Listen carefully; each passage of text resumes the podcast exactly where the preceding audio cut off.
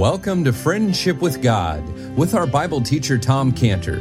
Today's message and previous messages can be listened to or downloaded for free at friendshipwithgod.org, friendshipwithgod.org. You can also obtain free resources from Tom Cantor and view our online bookstore at friendshipwithgod.org or call us at 800-247-3051, 800-247-3051. 3051. Tom Cantor also has a daily devotional verse that comes out each day by email and on Facebook. To receive this small daily devotional verse that Tom Cantor puts out, you can sign up at friendshipwithgod.org, friendshipwithgod.org, or find Tom Cantor on Facebook by searching for Tom Cantor and Friendship with God. Now here is our Bible teacher, Tom Cantor. When Cain saw that God loved Abel's offering more than Cain's, then Cain hated Abel. So what we see in this chapter is that there's a repeat of this, and Joseph is actually the favorite of his father, and so therefore he's hated by his brothers. I mean, isn't that interesting? I mean, how could it be that Joseph is the favorite of his father, Jacob, and yet he's hated by his brothers? I mean, what does that tell you about the brothers' relationship or how they feel toward their father Jacob? If the father loved Joseph and the brothers hated Joseph, what does that tell you about how the brothers felt toward their father? Now, to answer this question, I'm going to give you some statements that the Lord Jesus Christ made about himself and the father, and I want for you to tell me how this applies to Joseph's brothers and his father. Okay, so first, in John 5:23, the Lord said that all men should honor the Son, even as they honor the Father. He that honoreth not the Son honoreth not the Father which has sent him. All right, so question. So when the brothers did not honor Joseph, what were they also not honoring? Who were they also not honoring? Their father Jacob. That's right. They were dishonoring Jacob. Okay. John 15:23.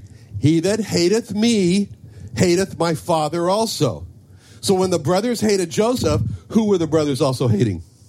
Their father, Jacob. Okay. John 1:14. The Word was made flesh and dwelt among us, and we beheld his glory. The glory is of the only begotten of the Father, full of grace and truth. So when the brothers saw Joseph, what did the brothers see about the father?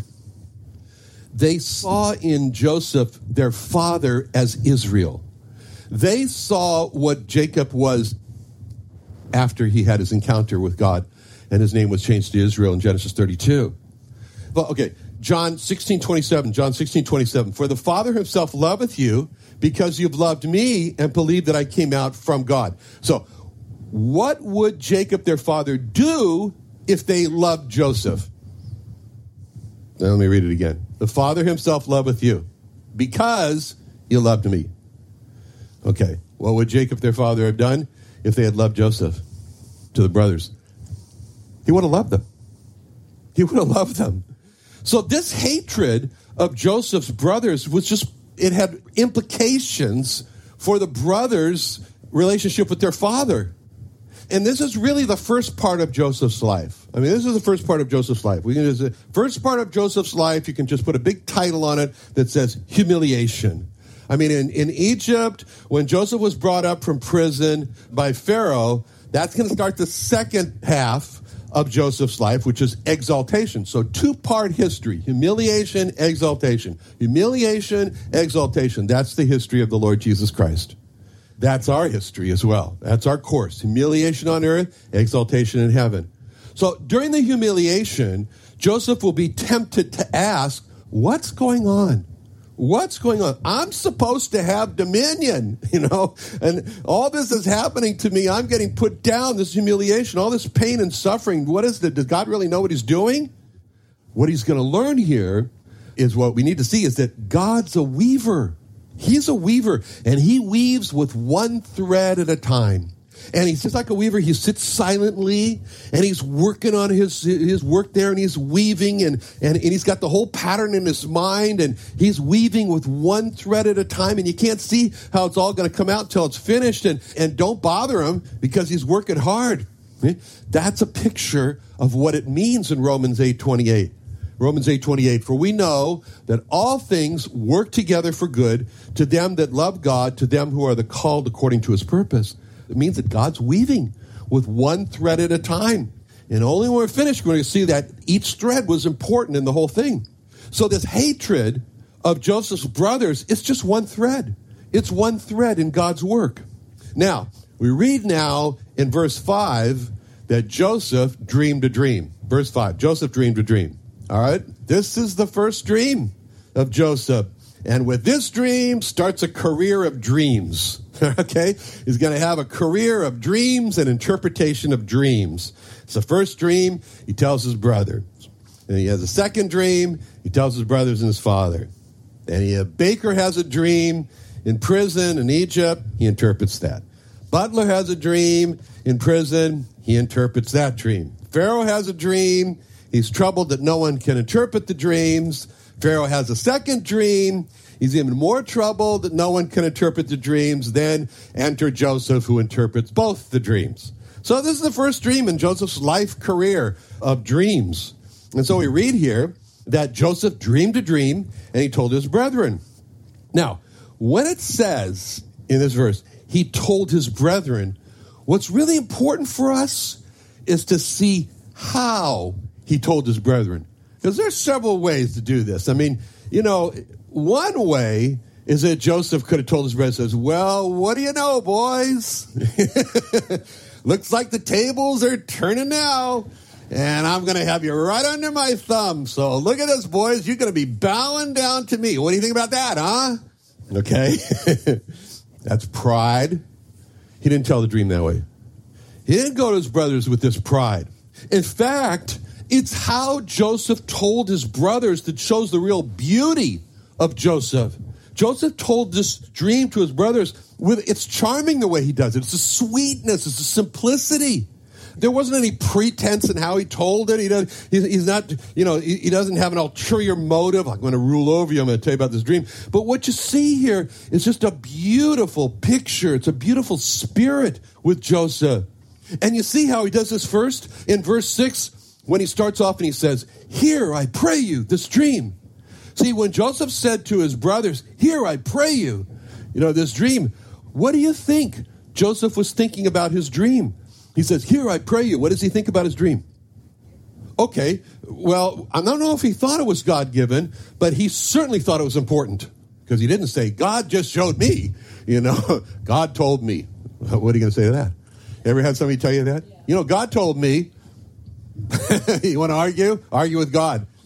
Okay, first point is that this was important. This was important to talk about. You know, I didn't just have a dream about sheep jumping over, counting sheep. This was important. Second, this involves his brothers.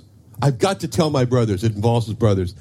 And third, he saw this, going along with Clinton said here, he saw this is vital for his brothers to know. They got to know. They got to know. So he knew his dream was important. He knew that it was vital for his brothers to know. Now, you keep this in mind. You just picture Joseph just running to his brothers out of breath. He goes, "I got something really important to tell you. You got to hear this." You know, it reminds me sometimes when I go down to our school in Tecate, you know, a little 4-year-old boy, you know, I remember this one 4-year-old boy. He comes running up to me. I was all out of breath, and he starts telling me something he thinks is really important for me to hear. And his mind is racing faster than his mouth can get the words out, you know, and he's sitting there, he's telling me, hardly taking time to take a breath. And I'm listening, but I can't understand a word he's saying because I don't speak Spanish. But it's the way he's telling me. It's like the most vital information, which is probably something like, "We're going to have peanut butter and jelly sandwiches for lunch." You know? And you couldn't stop the little kid from telling me because he's so passionate about his message. That's what children do. They think something is really important for you to know, and they tell you with such excitement, such passion. That's a picture we see here of Joseph, as if he's all out of breath, and he said it to them, "Hear, I pray you, this dream which I have dreamed." And then when Joseph tells them his dream, he doesn't put any commentary on it. He doesn't put any interpretation in it. He just reports the dream as he saw it, what he saw in his dream. It's a beautiful picture of Joseph's heart. I mean, when I see this, when we read this in verse 6, and he said unto them, "Here I pray you this dream which I have dreamed." That's a wonderful picture about how we're to tell the gospel to the lost. Just the same way as verse 6 says. I mean, first, verse 6 shows Joseph's passion. And when we tell the gospel, it should be with a heart that's moved. I mean, when Billy Graham was in New York for his Madison Square Garden crusade in 1965, and he met with Stephen Olford, pastor of Calvary Baptist Church, where Mike Johnson went. Right, Mike? Were you there in 1965? 69. Oh, you just missed it. Anyway, so when he was there, Billy Graham and Stephen Olford were standing on the roof of the New York Hotel. That's where Stephen Olford was living there. The New York, and they were just looking over the city, and neither of them were speaking. And then Stephen Olford looked over at Billy Graham, and he saw great tears running down Billy Graham's face as he looked over the city. That's what made Billy Graham's preaching so effective. It was his passion for souls. Just like Joseph, Billy Graham saw clearly heaven was within reach of everybody in New York City, and hell was unnecessary. And just like Joseph, Billy Graham knew that his message involved every person. And just like Joseph, Billy Graham knew he had to tell. So that's why we should tell the gospel to the lost in the same way that Joseph told his dream to his brothers there. Like Joseph, we know the gospel is a message that involves every person. And like Joseph, we have to tell the gospel to every person. And like Joseph, we just report what the Bible says. You know, Joseph did not interpret his dream by saying, "Well, this means I'm going to be your ruler and you're going to have to submit to me." He didn't do that. Joseph just let them come to their own conclusion personally from the dream. In the same way, we shouldn't interpret the gospel by saying something like, "This means I'm going to heaven, and unless you come to the Lord, you're going to hell." You know, just like Joseph, we just tell the gospel and let the lost come to their own conclusion about themselves personally. And notice at the end of verse 8, see, it says, "They hated him yet the more for his dreams and for his words." They hated him because of the dreams, and they hated him because he told about the dreams. They hated him because he didn't keep it to himself. And if people are going to hate us, then let it be because of the Word of God and that we have reported what the Word of God says. He's so engaged. Joseph here is so engaged with just telling his dream that Joseph just seems to be totally unaware of this hatred that his brothers have of him. I mean, it's kind of like almost surprising to him. He seems to not even know that his dreams would make his brothers hate him. I mean, if you said to Joseph, "Joseph, do you know that your dream is going to make your brothers hate you?" We can imagine Joseph saying, "Hate me? Why should they hate me? I'm just telling telling the dream that I saw and what I saw in my dream. It's really important for them to know. I don't know why they would hate me for telling them what I clearly saw in my dream." And that's so beautiful about Joseph because it's got this sweet spirit of simplicity. Sweet spirit of simplicity. I mean, he's blind. Joseph's blind. He's deaf. He's blind. He's deaf to the hatred that his dream caused because he even goes on and tells the next one. And all he knew was that I've got to tell the dreams. I've got to report the dreams. I mean, he just told it like it was, and then he was blind and deaf to the hatred that his message caused. It's exactly the way the Lord Jesus Christ was here. And God described him that way in Isaiah 42:19. Isaiah 42:19. God, the Father, speaking of the Son, said, "Who is blind but my servant, or deaf as my messenger that I sent? Who is blind as he that is perfect, and blind as the Lord's servant, seeing many things, but thou observest not, opening the ears, but he heareth not." See, this is God the Father. He's speaking about his beloved Son, the Lord Jesus Christ. And this is what God is so happy about with the Lord Jesus. He's saying, nobody is as blind as he is, and no one is as deaf as he is. Just look at him. He's blind, and he's perfect. He's my blind servant. And as we look at Genesis 37 here, these verses here, 6 through 8, we can say the same things about Joseph. Just look at Joseph there. When Joseph is telling his dream to his brothers, he's blind and deaf to the hatred of his brothers. When Joseph is saying to his brothers in verse 6, "Hear," Joseph was causing his brothers to hear. But Joseph was not hearing their hateful words against him. See, what Joseph was causing his brothers to see his dreams, Joseph was not seeing the hatred of his brothers. He was just so engaged in telling his dreams to his brothers that Joseph was just blind and deaf to the hatred. And this is one of the reasons why we love Joseph. And that's one of the reasons why we love the Lord Jesus Christ, because from being so passionate about telling the message, they're oblivious to the hatred against them that the message is causing. And all Joseph knew was that his brothers needed to hear what he just found out, and so he's going to go tell them. And in fact, it almost seems like Joseph is surprised at their hatred. You know, I don't understand why he was surprised when he told them that they were just going to bow down to him. I don't know why that should bother them. It seems like a harmless message to me. You know? I don't know why we're surprised when we tell the lost they're on the road to hell. I don't know why that should make them hate us. Seems like a harmless message, you know. But reporting an important message is what this is all about.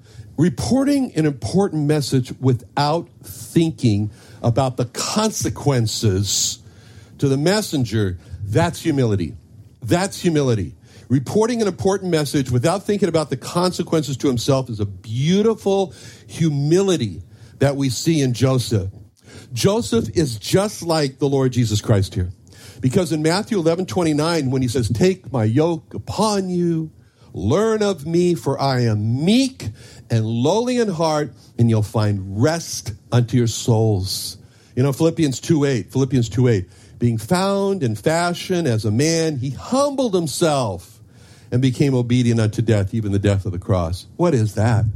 By not thinking about the consequences to themselves, both the Lord Jesus and Joseph show us what humility is. You know what people think about humility? Some people think that to be humble, I have to think less of myself. You know, I got to think I'm very, very low. Oh, I'm so low. I'm not low enough. I'll get lower. You know? Humility is not to think less of yourself. Humility is to think less about yourself.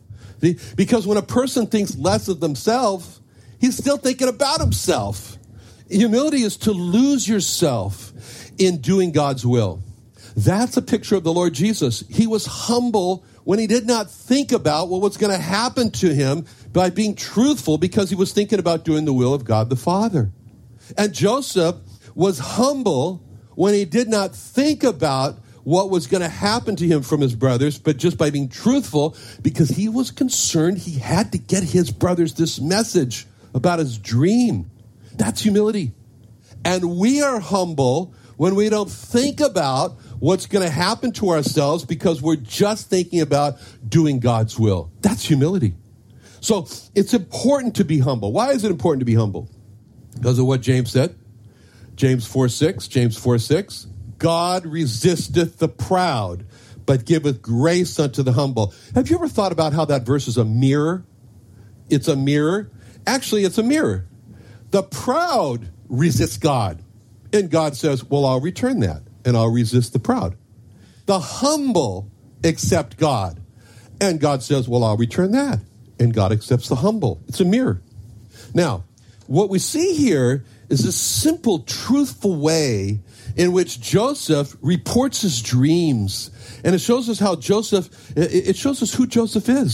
And Joseph is a beauty here, because Joseph, he's not suspicious of his brothers. He's trusting. He's actually trusting. He's not hateful of his brothers. He's loving. He doesn't want to retaliate. Well, I'm going to get back at you boys now. He doesn't want to retaliate. He wants to reconcile. And so Joseph's a wonderful picture for us of 1 Corinthians 13. 1 Corinthians 13, the love chapter. 1 Corinthians 13:4, love or charity suffereth long. And it was a long time that Joseph endured his brother's hatred. And 1 Corinthians 13:4, charity or love is kind. And you think of how kind Joseph was to his brethren to try to get them to stop this evil and get his father to intervene so that they would stop and not hurt themselves. And also not to withhold this vital information that he had about his dream. And then in 1 Corinthians 13:3, love envieth not. Love envieth not. I mean, think about how Joseph, he didn't resent his low position of being the errand boy And he wasn't jealous of his brothers who would give orders to him, do this, do that. And then 1 Corinthians 13:4, love is not puffed up. Love is not puffed up. Think of how Joseph, he didn't push in their face his special coat. You know, and 1 Corinthians 13:5, love is not easily provoked. And think about how there's not one single word in our text here of Joseph fighting back against his brothers. And then 1 Corinthians 13:6, love thinketh no evil. Love thinketh no evil. We don't see him scheming. We don't see him planning, like they were planning to throw him in a pit. We don't see any of that. Love, 1 Corinthians 13:6. Love rejoiceth not in iniquity, but rejoiceth in truth. Joseph sees the evil or the iniquity that his brothers were up to. He didn't say, oh, great, make room for me, boys. Here I come. It grieved him in his heart. He was not rejoicing in iniquity. So he tells his father so that they could make it stop, so he could rejoice in truth. 1 Corinthians 13:7, love beareth all things, love endureth all things. Beareth all things, endureth all things. Joseph is going to suffer tremendously in Egypt for over 10 years. And he's going to bear physical pain, especially the pain on his feet when they put him in those stocks. And you can be sure in the prison when they put him in their stocks, they didn't say to him, what size shoe do you wear? So the pain that he had to endure, the sexual temptation as a single man, sexual temptation from Potiphar's wife, the discouragement from being forgotten in prison by the one who is supposed to tell the Pharaoh that he's a good dream interpreter. And he will bear all things. He will endure all things. 1 Corinthians 13:7, love believeth all things and hopeth all things. See, even after all that his brothers did to him, Joseph believed that the family would be all reconciled, and Joseph never lost hope in this. You can see this down in Egypt. It's beautiful, which is a model for us, because when we witness to the lost, we shouldn't look at the lost and say, no hope for you, dead, damned, and delivered, We shouldn't do that. When we look at the lost, we should believe they're going to come to the Lord. They're going to come to the Lord. And that strong no, it's just a delayed yes. That's all. And hope for their salvation. Someone has to hope for them. And God says, will you be the hopers? And so, now, we see more of how Joseph told his dream in Genesis 37:7 and verse 7, when he says, behold, we were binding sheaves in the field, literally in the middle of the field. And lo, my sheaf arose and also stood upright. And behold, your sheaves stood round about and made obeisance, they bowed, to my sheaf. So he starts out by telling his dreams with the words, for behold. This really shows us how Joseph was surprised by his dream.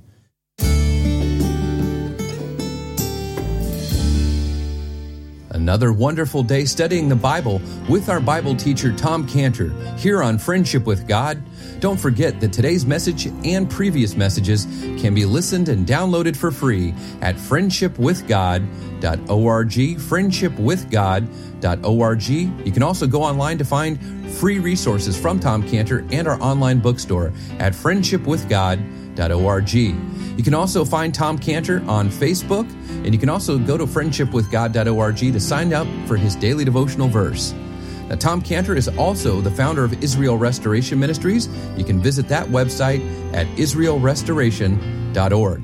Or you can write Tom Cantor at P.O. Box 711 330, P.O. Box 711 330, Santee, California. That's Santee, Santee, California, 92071. Or you can email Tom Cantor at friendshipwithgod.org. Tom Cantor at friendshipwithgod.org. Or for more information about Tom Cantor and Friendship with God and Israel Restoration Ministries, call us at 800 247-3051. Tom Cantor, founder of Israel Restoration Ministries and our Bible teacher on the Friendship with God radio program, has created the Friendship with God Study and Reference Bible. It's a King James Study and Reference Bible with over 2,200 total pages, 13.5-point large font, and has over 600 pages of Bible helps and resources. It has Hebrew root notations in the Old Testament and over 30,000 Bible column and inline scripture references. It also includes daily bread reading notations, a tour of the Bible's scripture journey, 12 custom-made full-color maps, and a full-color 9-page History of Israel timeline map. Not to mention incredible concordance and the most popular Bible scripture references section, Bible reference help section, and hundreds of other personalized pages from Tom Cantor to grow your friendship with God. It's printed on Finland thin paper printing technology and covered in a black lambskin leather cover with gold lettering. To order your Friendship with God Study and Reference Bible, go to our homepage on friendshipwithgod.org, friendshipwithgod.org.